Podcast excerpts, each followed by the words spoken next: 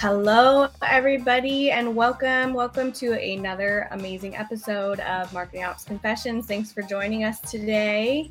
We have Brad from Tulip here at Interfaces, and I'm excited to chat with him about a few technical deep dive um, process related items, which is which is something that we don't typically do. So that's exciting. And then also we have a few spicy topics that we're going to cover as well. Um, so I'll do a proper introdu- introduction in just a minute. As you know, use the chat. It's a great way for you to connect with others in the room, and feel free to share your LinkedIn profile. Feel free to ask questions there. There's also a questions tab that you can head up to and ask your questions there as well. I imagine that we might get a little bit, uh, a few more questions when we get into kind of like the technical screen share. So if this is something that you want to replicate in your organization, or have questions for Brad around, hey, how did, how exactly did you do it? Um, or how would you do it with these tools? Definitely take the time to ask, because that is why we do these sessions. Um, yes, we have a little incentive that we'll be sending out afterwards, and um, appreciate your patience on, on us getting those out, but everyone will receive a gift card today um, on the house. With that said, welcome, Brad. I'm excited to have you there, have you here today. So um, Brad is actually um, marketing operations architect at Tulip Interfaces. And he, I love his journey, which we'll talk about shortly, but he has a journey where he actually started in sales. Um, and not any sales role, but he he was at HubSpot for a long time and helping with the integration side at HubSpot. So I think that that's a really interesting uh, journey that we'll dive into it in a minute. But we're we're also going to learn how he's pulled from, you know, the sales side of things and brought that into his um, more data-driven marketing ops technical role here. So nice to have you, Brad. How's how's it going? Yeah, likewise. Thank you for having me. It's going well. Um, beautiful, sunny fall day here in Boston. Love it. Love it. Um, I see people in the chat already chit-chatting. Yes, thank you. Feel free to share those LinkedIn U R Ls to connect with others. So, Brad, um, I, I want to dig into your journey a little bit, because as I mentioned, I do think it's really interesting, your transition into, um, you know, marketing ops and, and now more of this like m- technical architect role. So why don't you tell us just a little bit about how you got into your role, your journey, and, you know, why you chose to go this route? Yeah, sure. So I've been in the marketing technology space pretty much my entire career. Um, like you mentioned, I started out at HubSpot. Um, coming out of college, I thought I wanted to be in sales. So the natural first step in that was being your B D R, S D R. Um, so I was a B D R at HubSpot. I was on their corporate team, and their corporate team is targeting companies about five hundred employees and above. So that's their largest segment at HubSpot. Um, and this was, interestingly enough, it was kind of before they even had like their enterprise marketing hub and their enterprise suites. Um, and I was also, so my territories were Silicon Valley and Seattle. So I pretty much cold called everyone there um, and tried to get them to ditch Marketo and come to HubSpot. Um, so that was a, a rough sell at the time. It was tough. Um, so I did that for about a year, and then I was like, you know, I, I think I like the tech. I think I like how people are using it. You know, maybe, maybe sales isn't my gig. Um, so I was lucky enough to move to their implementation and their customer onboarding team, where I spent another year there at HubSpot. Um, so that was a lot of fun. I got to work with new HubSpot customers, help them migrate off of other tools, help train their team. Um, it was very like consultative. And yeah, a lot of training, but it was like very hands-off in a sense. Um, you know, the main goal of implementation and onboarding is to help the the customers, you know, eventually be self-sufficient and, and not need me or not need anyone else at HubSpot. Um, so a lot of times I felt like I was just assigning homework, and I was kind of like a teacher assigning homework to my customers. And I felt as though I was like, you know, I, I really like the tech. I like what I'm doing. but I like I know what to do. I'd rather just like do it myself. So that's kind of how I, I navigated to the the marketing ops or the MOps profession. Um, interestingly enough, like during this time on the onboarding team, I I'd kind of self-taught myself Marketo. You know, so during the day I was you know working in HubSpot, helping customers solve X, Y, and Z, and then I'd go home and I'd be like, I wonder how people are doing this in Marketo. Um, so I did that for about a year, and then I got connected with Tulip, um, the organization I'm currently at. Um, I've been here for almost two years, um, and they were actually previously a HubSpot customer, um, and they were moving to Marketo. Their team was small. They needed a marketing operations person full-time, given that they were transitioning to a little bit more sophisticated tool. Um, so my experience kind of played played well in that role. Um, and have been, yeah, a marketing ops team of one ever since, handling everything from, you know, the migration to platform ops, to the campaign stuff, to a ton of reporting analytics. And, um, yeah, it's been, it's been a great almost two years. Amazing. Yeah. Uh, raise your hand in the chat if you are a marketing ops team of one. This is the session that you should be in for sure. Yeah. Um, yeah. Thanks for sharing your journey. I think, I, again, I, I really like to hear where people come from, and because we can ask questions like, you know, being on the sales side and, and even just that integration side work, but now you kind of have your, your, you're rolling up your sleeves and you're doing the work.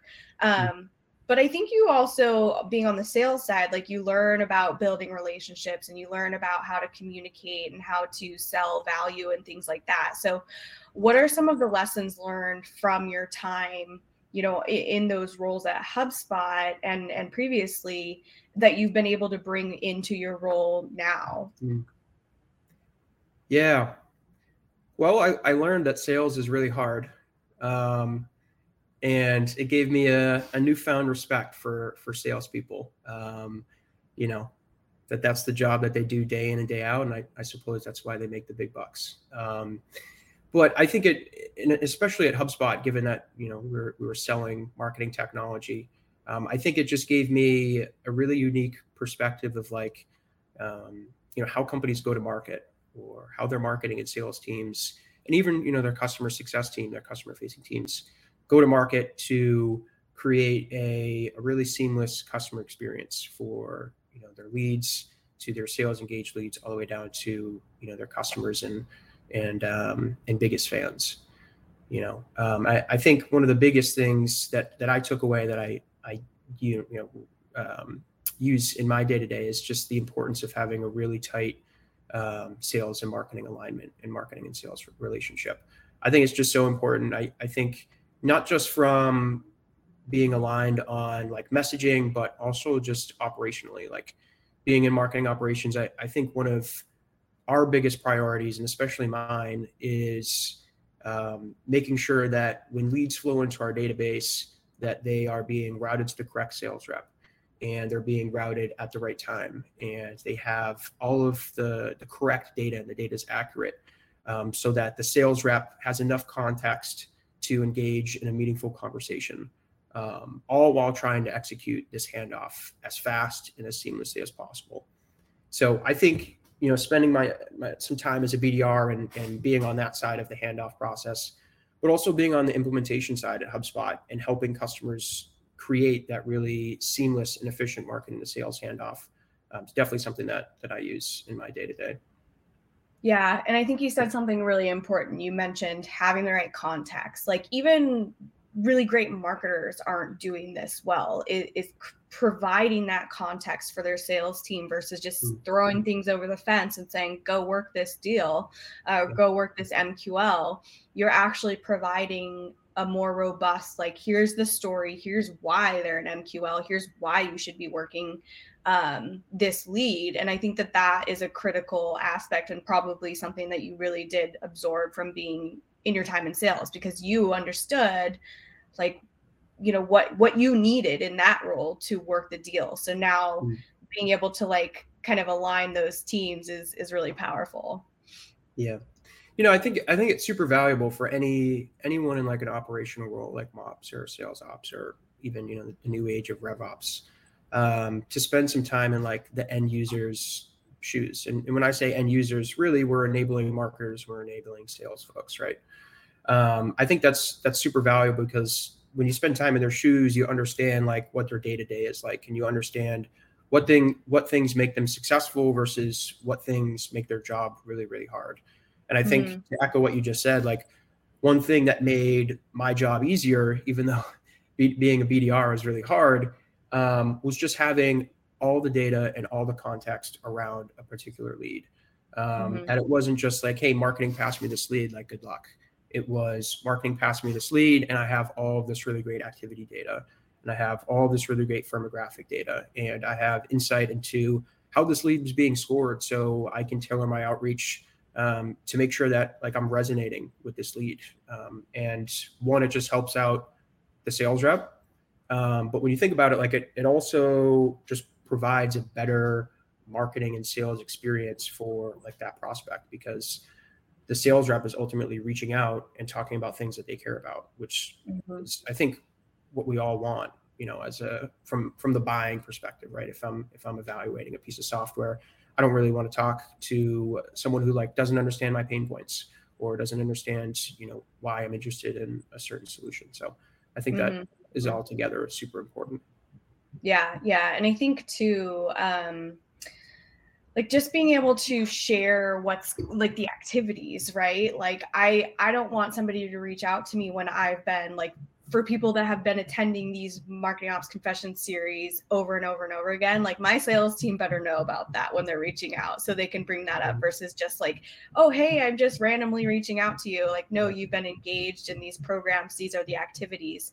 And I think it can be really hard for, and we talk about this a lot at MadKudu, is like, how can we make data more accessible to marketers? Because then we're enabling them to be able to provide the teams with that data. And I think marketing ops specifically is in a really amazing place to be kind of like the shepherds of that data and ex- and the accessibility to that data.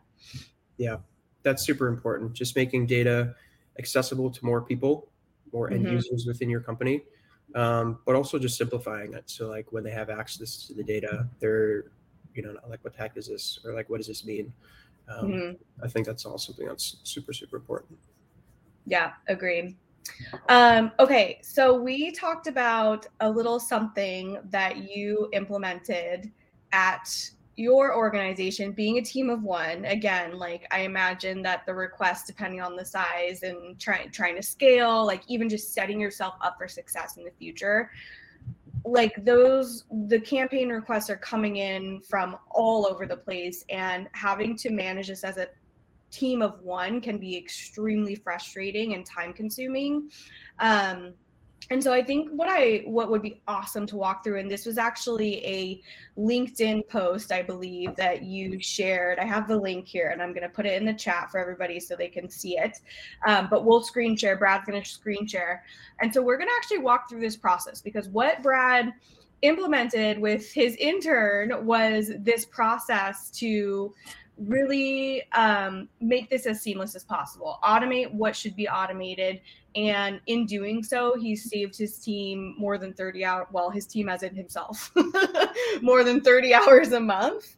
And we know that like time is the best gift, right? Like when you can do things that will increase efficiency, increase productivity, A K A give you more time to focus on other things, it's like the best gift. So I think it's important, and especially for the people that are struggling with, you know, hey, I just keep getting these requests. I'm this team of one. How do I set this up in an easy way?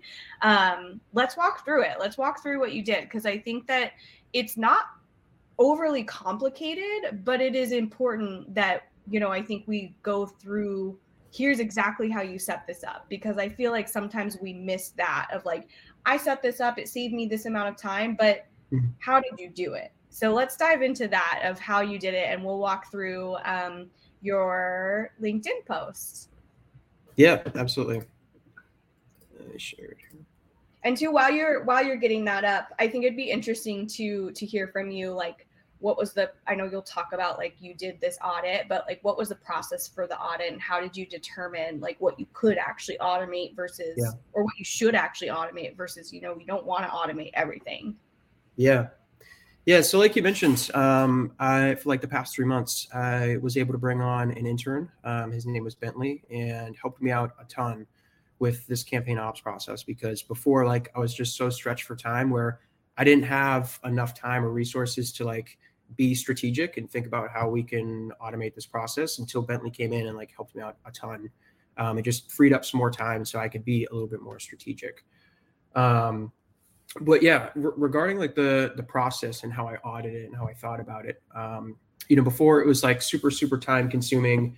Um, I imagine a lot of teams are kind of stuck, you know, in this, you know, V one of, of how, when I was handling this before, it was really just like a Google form or some sort of form that you are intaking, you know, campaign requests from your marketing team. And then I was really just like working off of the spreadsheet of responses and like going into Marketo or HubSpot or whatever your marketing automation tool was and just building it.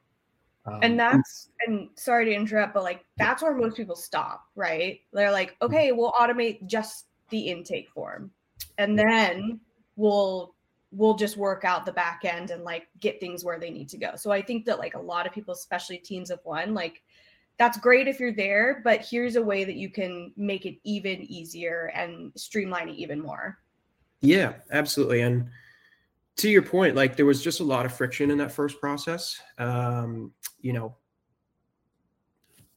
bouncing around from Marketo to Google Sheets to the campaign form.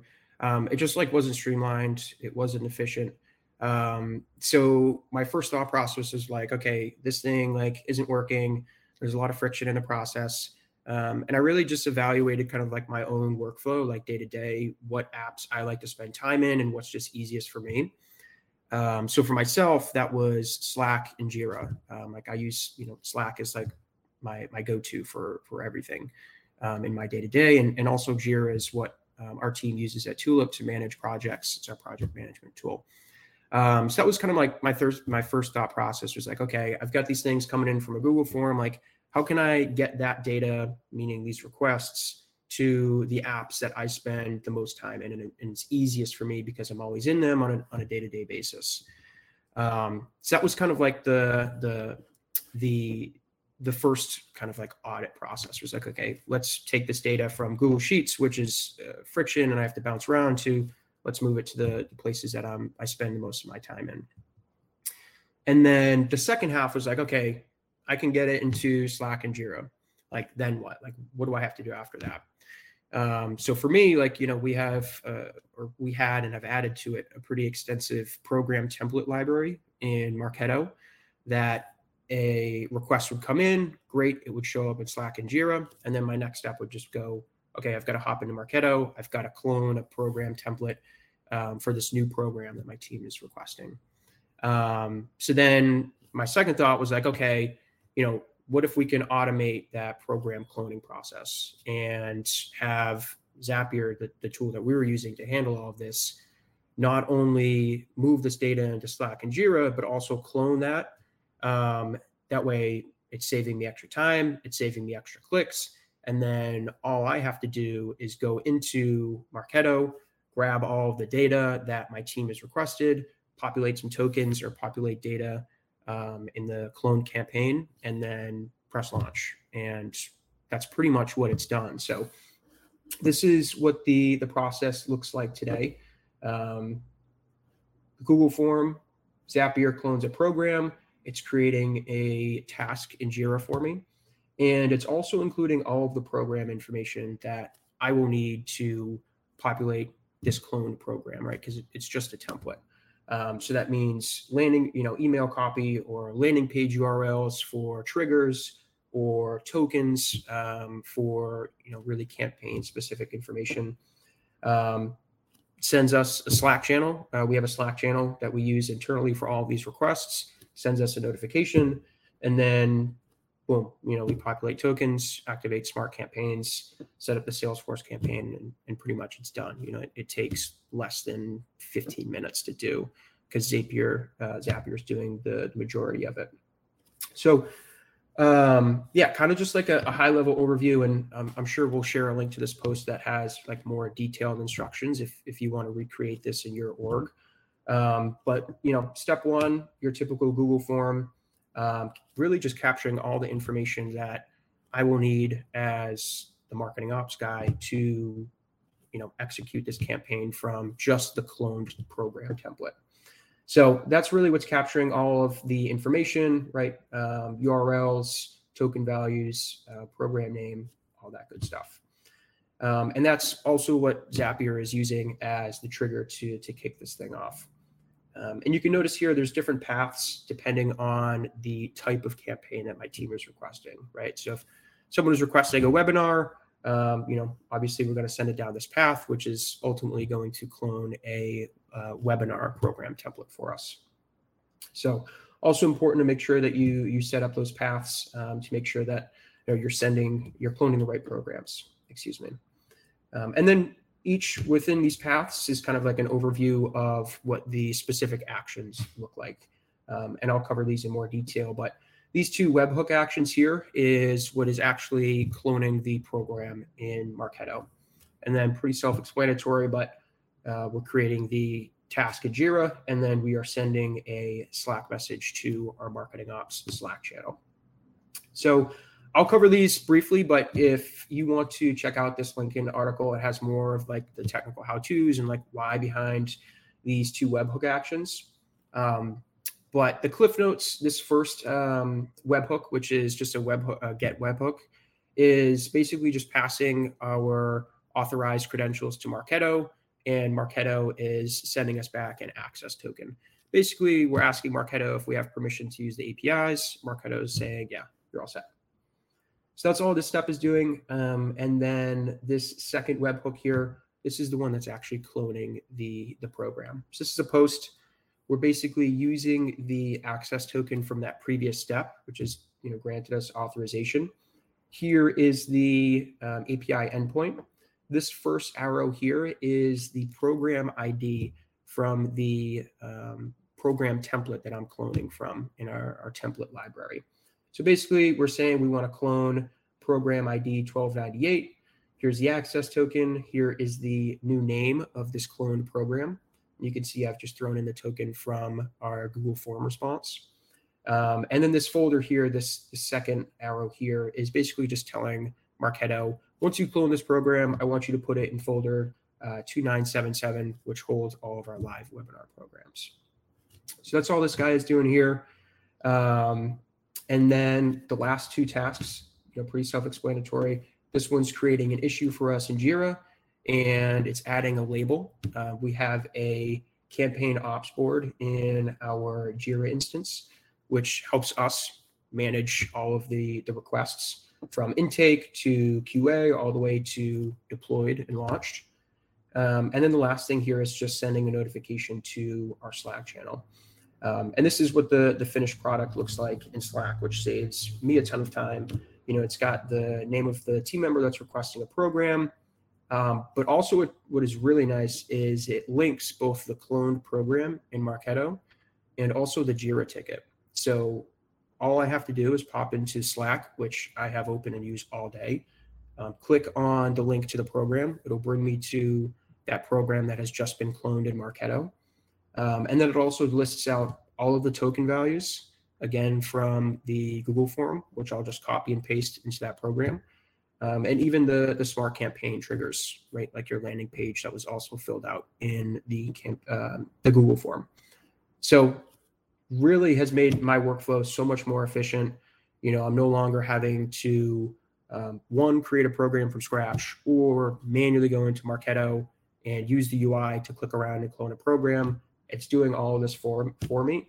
Um, and it's keeping all of the data that I need in the places that I work out of the most in my day-to-day, which is Slack and Jira. Um, so it's been such a lifesaver. It saved me a ton of time. Um, and it's also just helped me be way more organized, especially in, in Jira here. You know, on a, a given sprint or a given week, I'm able to keep track of all the campaigns that have to, you know, go out the door and, and what their due dates are. Boom. We should just end it here. That was, I mean, like, seriously, I, what I love about this post too, which I did link in the chat, is that Brad walks you through step-by-step of how you can achieve this. Um, and I mean, like, we know that, like, this is the biggest can be one of the biggest pain in the asses. So, and I like what you said too about keeping the data where you're, or you already have those things open all day. We're not trying to introduce a new tool. We're not trying to figure out somewhere else that, you know, we're passing the data to. And then, I mean, this is really just kind of like a glue, really. Um, but you're not having to like introduce a whole new system to your stack to like easily yeah. get this to to work well. Mm-hmm. Yeah. You run- I, oh, go ahead. Yeah, I was just going to mention, you know, while in our current stack, you know, we use Marketo and we use Zapier. Um, I think the the fundamentals of this can be applied to like whatever your stack is, right? Like if you aren't using Zapier and you're using like another middleware tool, you could absolutely recreate this. Or if, you know, you're not using Marketo, or if you're using, you know, HubSpot or Pardot, um, you know, that's definitely something that you could leverage as well. Um, so I think the the building blocks for this process can be applied to, you know, whatever your tech stack may be. Yeah, definitely. Were there any like gotchas that you ran into, or things that I saw there was one at the very end where you like tried to um, auto-populate the tokens or something like that? Yeah, I tried to. Um, I think it was just becoming um, hard to scale. And my Zap, I mean, you can see some of the actions here. I think I was up to like step like thirty-five or something.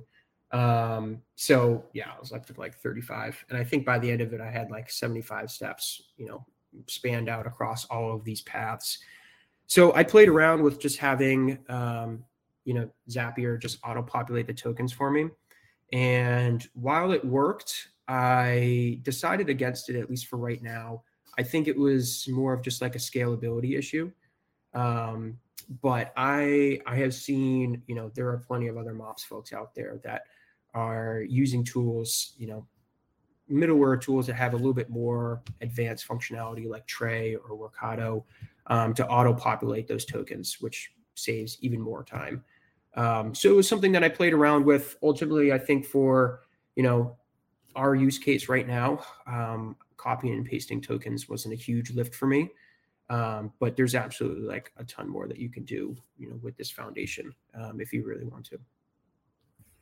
I also want to um, give you kudos too for just the way that you've chosen to document. Like, I don't know what your internal documentation looks like on this, but the fact that like if you're just a solo MOPS person, but you also want to get this out there. Like Brad has achieved documentation, but he's also achieved being able to then promote it and share his learnings and his knowledge with the community by just creating a blog post from it. You're going to do that documentation anyways. So that was a really great way for you to then decide, hey, I can share this with others and promote my work and, and um, help others too. Yeah. Well, this is like our internal doc um, that, you know, I've built out in Confluence or, um, yeah, I have kind of turned a, a one eighty on internal docs. I think internal um, early on in my career, you know, I thought of it as like extra work, but then, mm-hmm. you know, after like three months later, where you're trying to figure out like, what the heck did Brad of three months ago do? Like, how did he set this up? Then you start to realize, okay, like this stuff is like really important because especially if you're a team of one, like, or if, even if you're not a team of one, um, you know, figuring out how someone configured something or how something was set up months later without that internal documentation is just like, it's just a guessing game. Sometimes you're just like throwing darts at the board. Yeah, yeah, absolutely. Um, awesome. Thank you for sharing. So if you have questions around this process, feel free to Uh, ask them in the questions tab and we can get to them in a little bit. Uh, also, of course, feel free to reach out to Brad directly.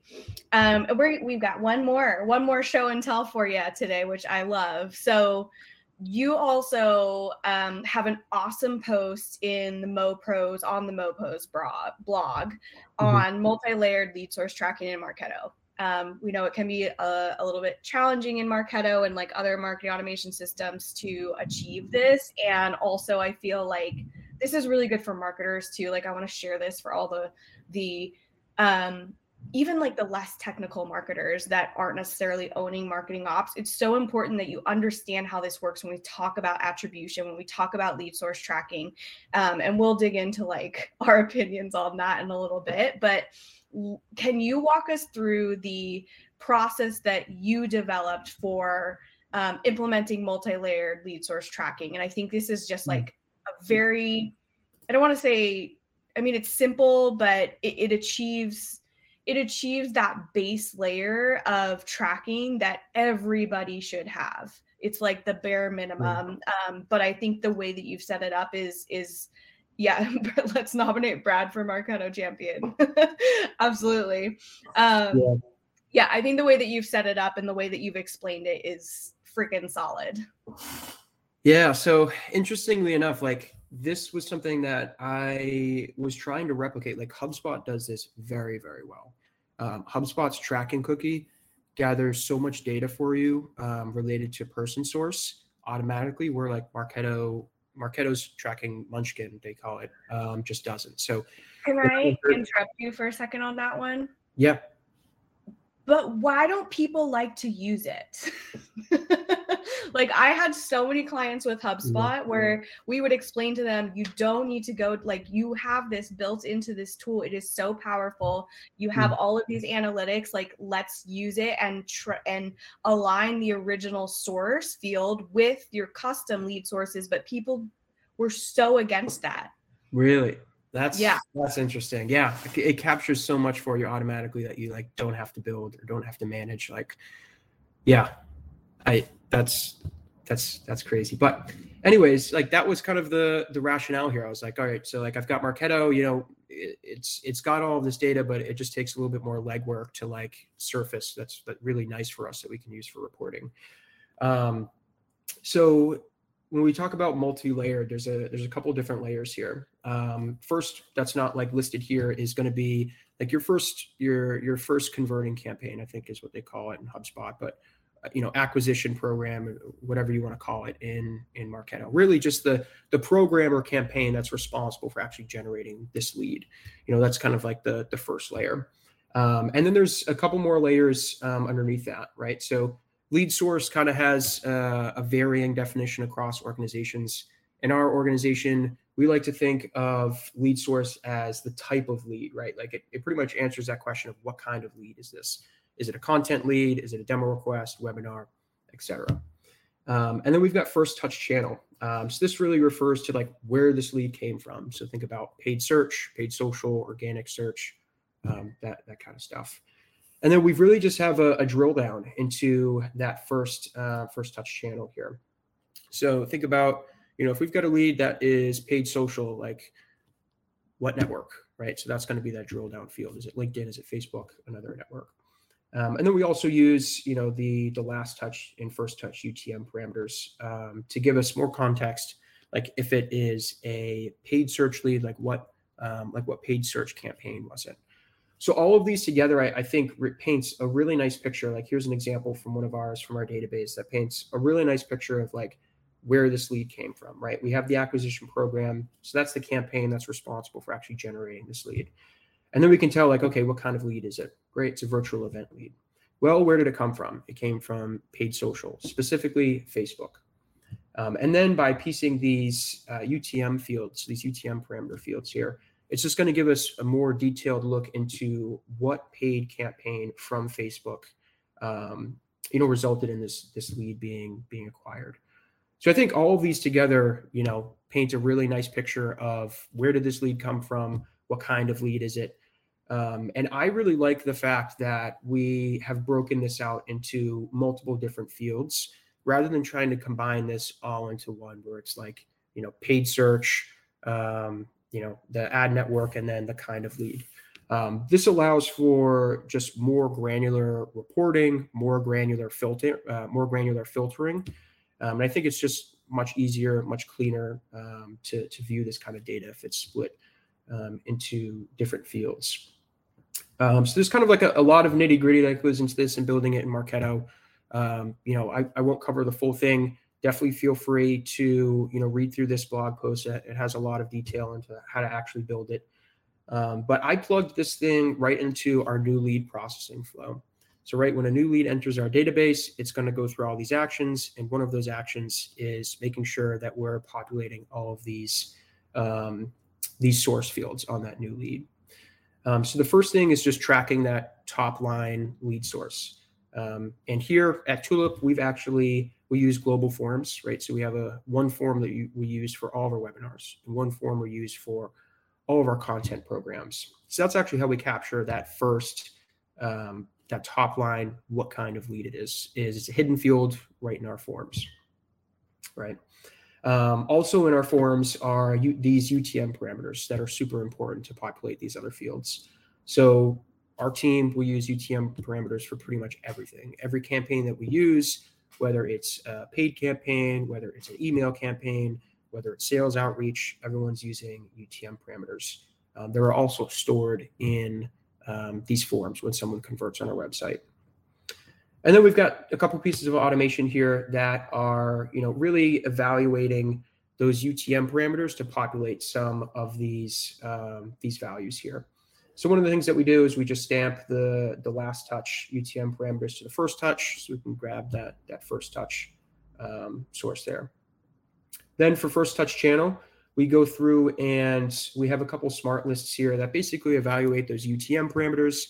If the lead has a you know U T M source of um, like LinkedIn or Facebook and a U T M medium of um, you know C P C, indicating it's a, a paid campaign, then we'll mark it as, you know, paid search or paid social. So we're using those to, um, you know, populate this, this first touch uh, channel.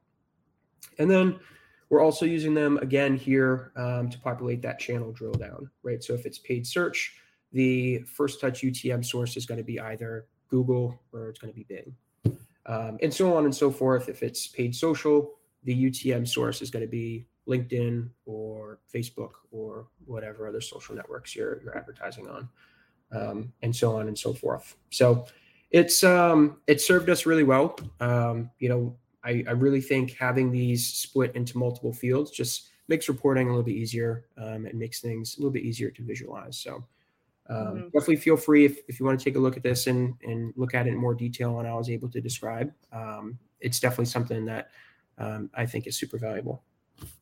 Yeah, this is solid. And um, a co- couple things I'll call out. So on like Salesforce um, campaign tracking side, are you then building out like your parent child um, hierarchy based on like those, that first touch channel? So like you have a campaign and then like, this is actually what we do. So we have a, you know, a content campaign, and then we're pulling in via workflow, like that first that first touch channel, and then sending it to the child campaign of, say, paid social Facebook or paid mm. social LinkedIn. Are you doing that as well?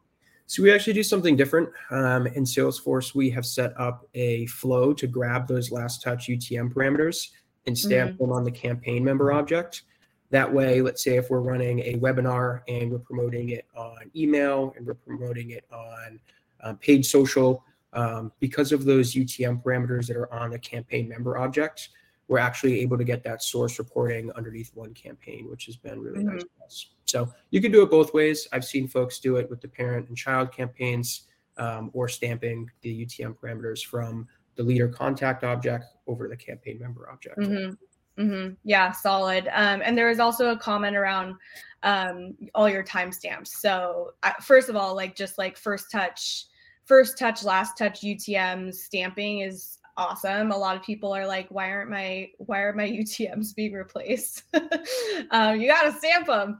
Um, but but also looking at your funnel, like you have really solid like funnel. Like if you scroll back up to that first image, you have really solid funnel time stamping, and we talk about this a lot of mm-hmm. making sure that you are time stamping every stage in the funnel of um, yeah. people walking through that process. And like we even go a step further too, and we'll do like um, uh, most recent M Q L, because we know that people, folks yeah. get recycled, yeah. right? And they re-M Q L. So we're keeping that original M Q L date and adding the secondary M Q L and even like secondary S Q L date too. Um, it's a little yeah. overkill, but it it saves us a lot of frustrations yeah. when we're reporting. Yeah, super important for all those funnel metrics, um, conversion rates or um, velocity between stages. Super important to have those timestamps. Yeah, yeah. Um, okay, so I linked this. If you scroll up in the chat, I also linked this blog post. Uh, we'll also make this, like these two process walkthrough snippets so we can reshare on um, LinkedIn and whatnot, because this is definitely solid. And if you want to pick Brad's brain a little bit more, or even just ask a quick question right now, feel free as we dive into the next topic. Um, but yeah, thank you for walking through this. Yeah, sure. I'm going to share my screen now because now we get to get a little spicy, which is the best, the best part of this. So I loved, I loved this post that you had, and, and maybe it's just because we had been talking about it like internally before, and on the last Marketing Ops Confessions, um, I think it was, we were talking about how there's all of these hacks, right? Like there's all of these hacks that turn to products, and they all stem from like being built off of Salesforce or being built even off of like a market automation system. And then they turn into the actual product. Um, and so it's almost like Salesforce or like those systems, like these more traditional systems are kind of springboarding that, which is awesome to see. But at the end of the day, It, it sort of positions like Salesforce in your example as, I mean, like kind of a dinosaur, right? Like at what point are we, are we, are we not needing it? Um, and I think, I just think it's interesting to evaluate that, not saying we, we one way or the other, but just to have that conversation. Like if we're plugging all of these tools on top of Salesforce, like what are we actually using Salesforce for, and how are we how are we like uh, evolving the way that we use Salesforce as well to make sure that it's actually still of value in our tech stack? So would love to hear your take, um, you know, outside of this post on that. Yeah, um, it's definitely a spicy topic, um, and I think, like you said, you know, I, I I don't know if I have like a great answer to it. Um, I think it's just something that I've been thinking about more and more, and something that I've been like questioning more and more. Um, I think to your point, right? Like we, I think everyone sees more and more technology that's just built on top of Salesforce. You know, I'm, I'm thinking like these sales engagement platforms or these sales productivity tools.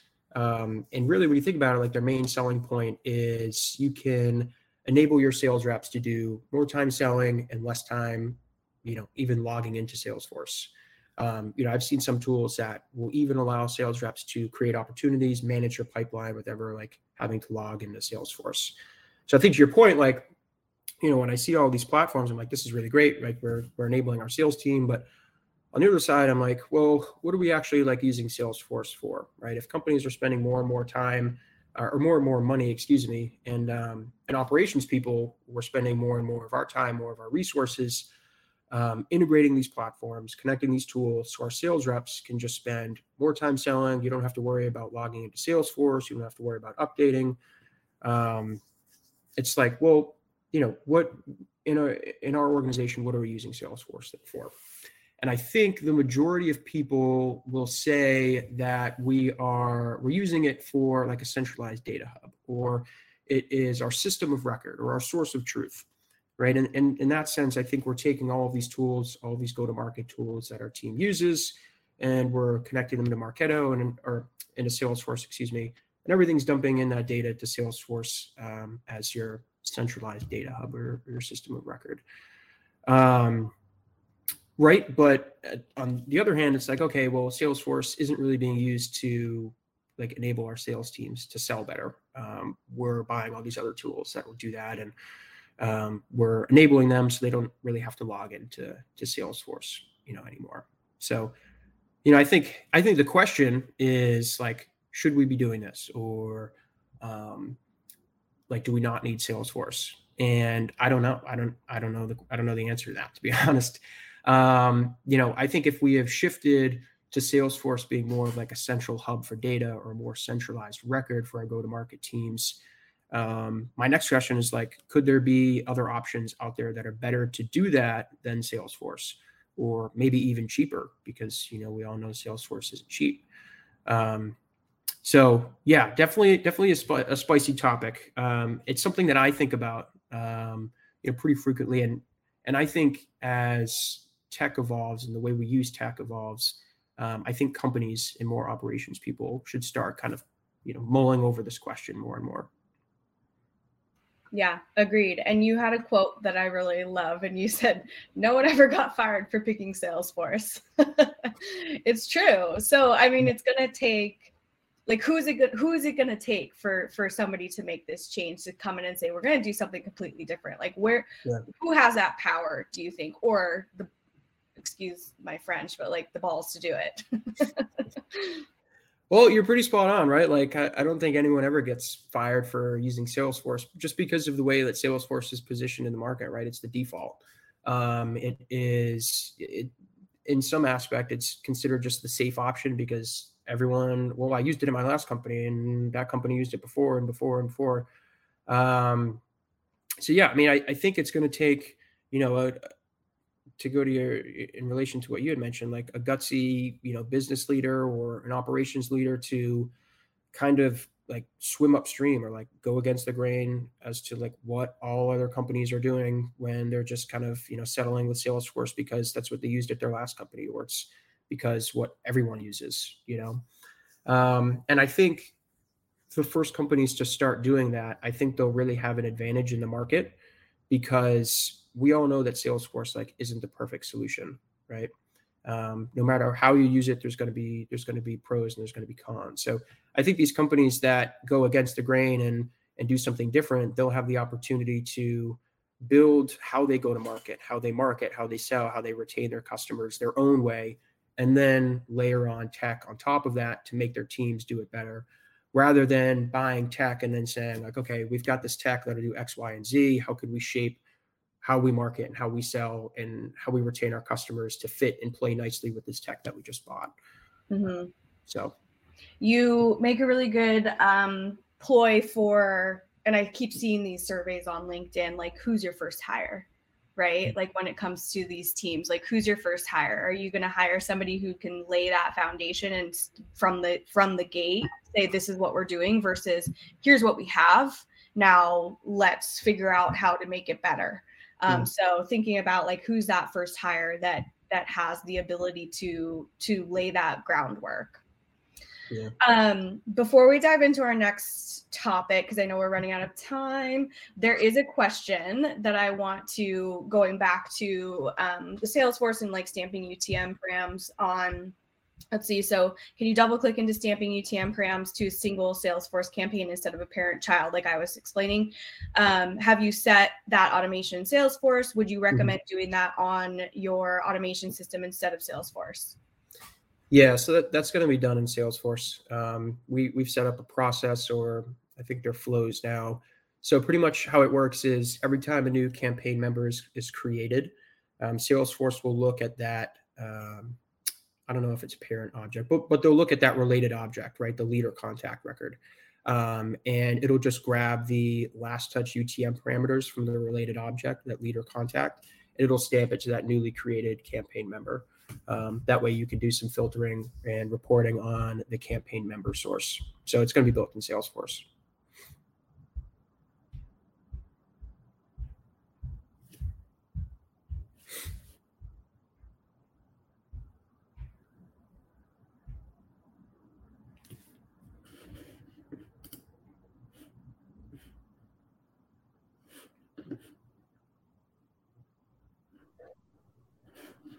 Hey, Brad, I'm, I'm jumping Anna's uh, power went out, so good thing I was uh, listening.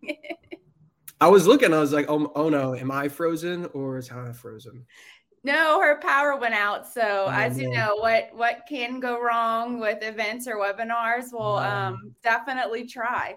The joys of working from home. Yeah. So any final thoughts before we sign off? I know I wasn't uh, too prepared with additional questions, but this has been an amazing uh, webinar and so many good takeaways that we'll mm-hmm. definitely continue to share even after. But yeah, uh, any final thoughts? Final thoughts. Um, I don't know. I don't know if I have any final thoughts. Um, I think one more thing that we were going to t- to chat about Um, was just being or navigating your organization as kind of like the first marketing operations hire. Yeah. Um, you know, I was the first marketing operations hire at my current org. You know, I joined, the marketing team was four people. Um, and like I mentioned earlier, no one was really kind of overseeing marketing operations. I feel like that's kind of how it is at a lot of, you know, early stage or growing companies. Everyone just kind of has a hand in it.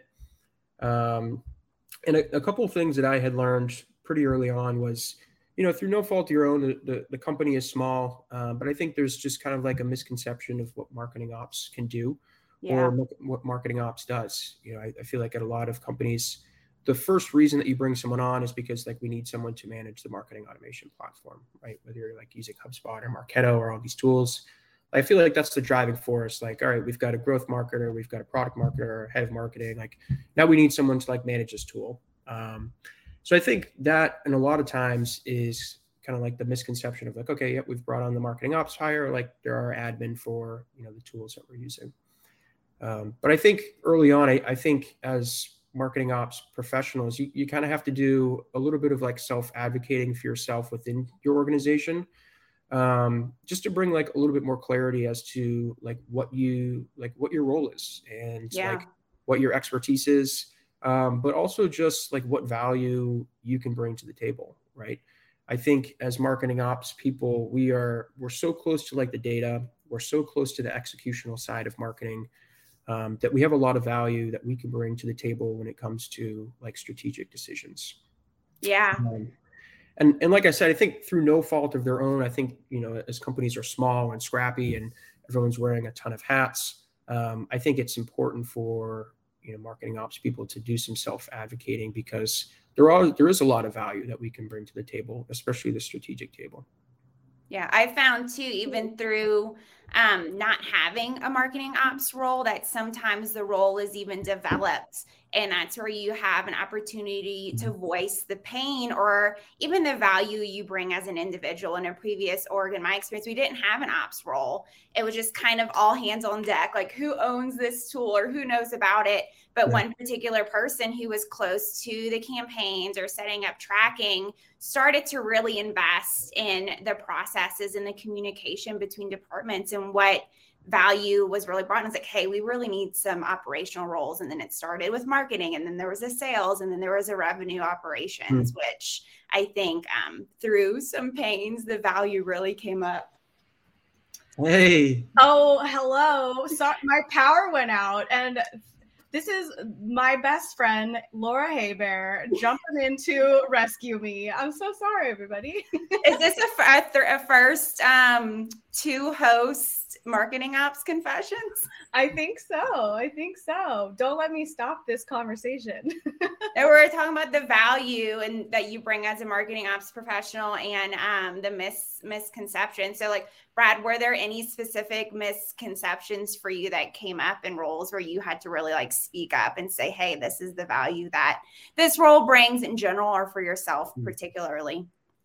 Um, I, I don't know if I would label them as like misconceptions. I feel like that kind of has like a negative connotation. Mm-hmm. Um, but I think there was just, there was just projects going on internally that, that were outside of the scope of like, you know, your day-to-day marketing team, where you you know you kind of hear these projects going on and you think to yourself like, hey, like, you know, that relates to like what I'm doing, or like, you know, I was just in that system, or, you know, you you handle so much of like the marketing to sales handoff process where it's like you you have input for like the rest of the process, like how sales handles things, but also like post sale, like how sales and and the customer success teams work together, right? Like, especially if you manage these marketing automation tools, which have so much data, that data can be so valuable to like other go-to-market teams, the sales team or the customer success team. So I think it's, I think there's just a lot of self-advocating for like, hey, you know, these cross-functional products or these cross-functional projects, like I can play a hand in that too. And, and I can definitely, you know, offer some strategy and,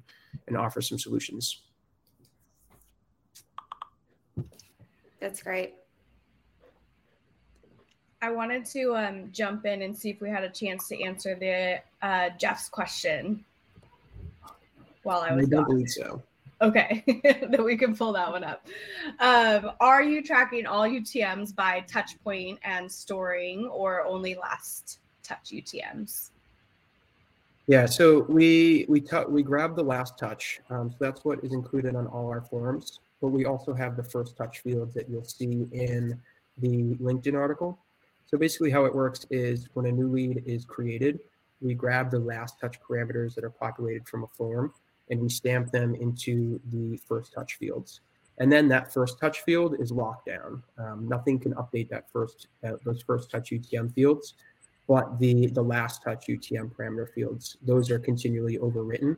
Um, but the first ones, once they're populated, um, they're pretty much locked down because it's the first touch. Awesome. Thanks, Brad. Yeah, that's that's great. And I actually think that that is a really good segue into like our our other spicy our other spicy topic about around um, just like attribution. I wish I had my mug today of um, marketing attribution is fake. We literally made it up. We did. Um, this is one of my favorite topics. And you talk a lot about this too, Brad. And I think that like, again, like even you just talking through, here's how you can do it in your tools and make it work is speaking to the fact that like, we've overcomplicated it because we have all these tools, right, that are specifically for attribution when you literally can do it in your system. Um, and when you go outside and introduce a new tool to your tech stack, it starts to get really complicated. And then mm-hmm. you start to say, am I trying to answer questions that really matter? Um, like, am I making this too complicated?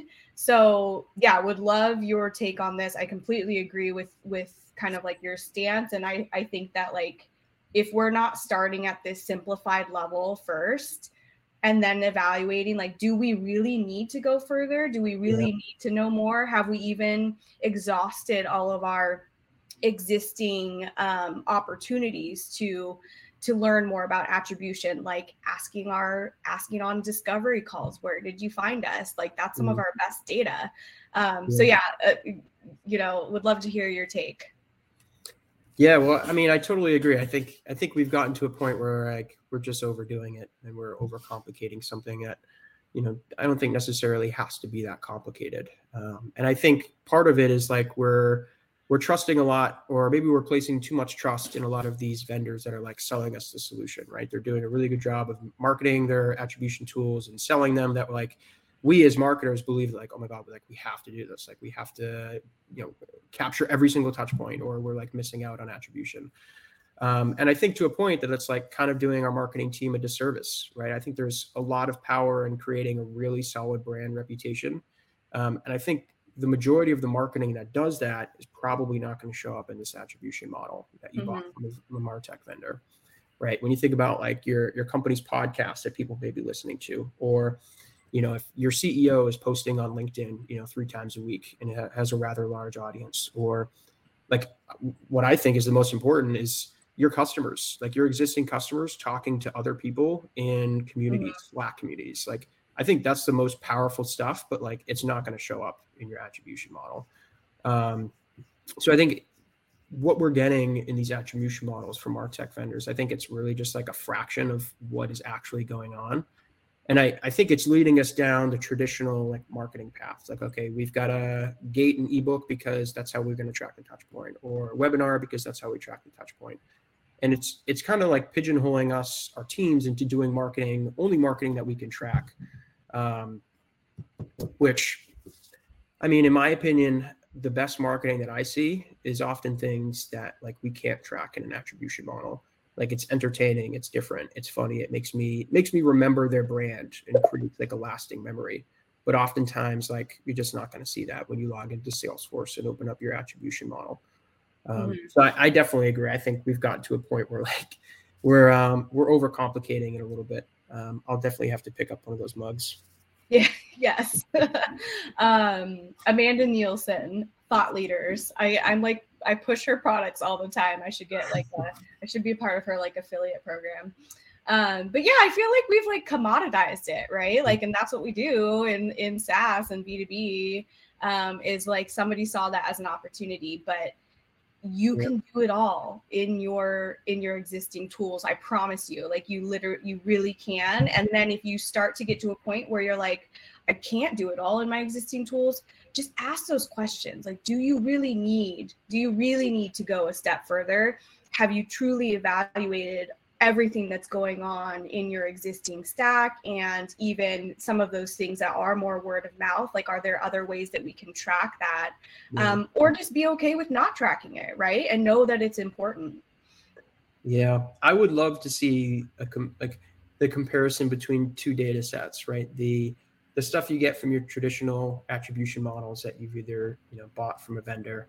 And then, like, what about if you have a, you know, you've got your demo request form on your website, maybe you've got a free trial form, you know, people input all of their contact information. And then at the bottom, there's just a drop-down list where it says, like, how did you hear about us?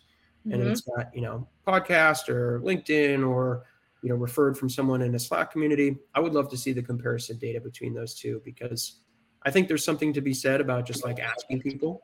Yeah. Um, and I think more often than not, like, we get so worried between first touch and, and M Q L touch and opportunity touch and last touch, where it's like, if you just ask people, they're probably going to put like the most important or influential touch point that they feel, you know, uh, um, made them reach out to you. So I think that's going to be like the most important thing. I would love to see the comparison between those two data sets just to see what it looks like. Yeah, absolutely. We actually do have a field, a required field for disco mm. calls where we ask that question, and we have That's gone cool. back and done some comparison.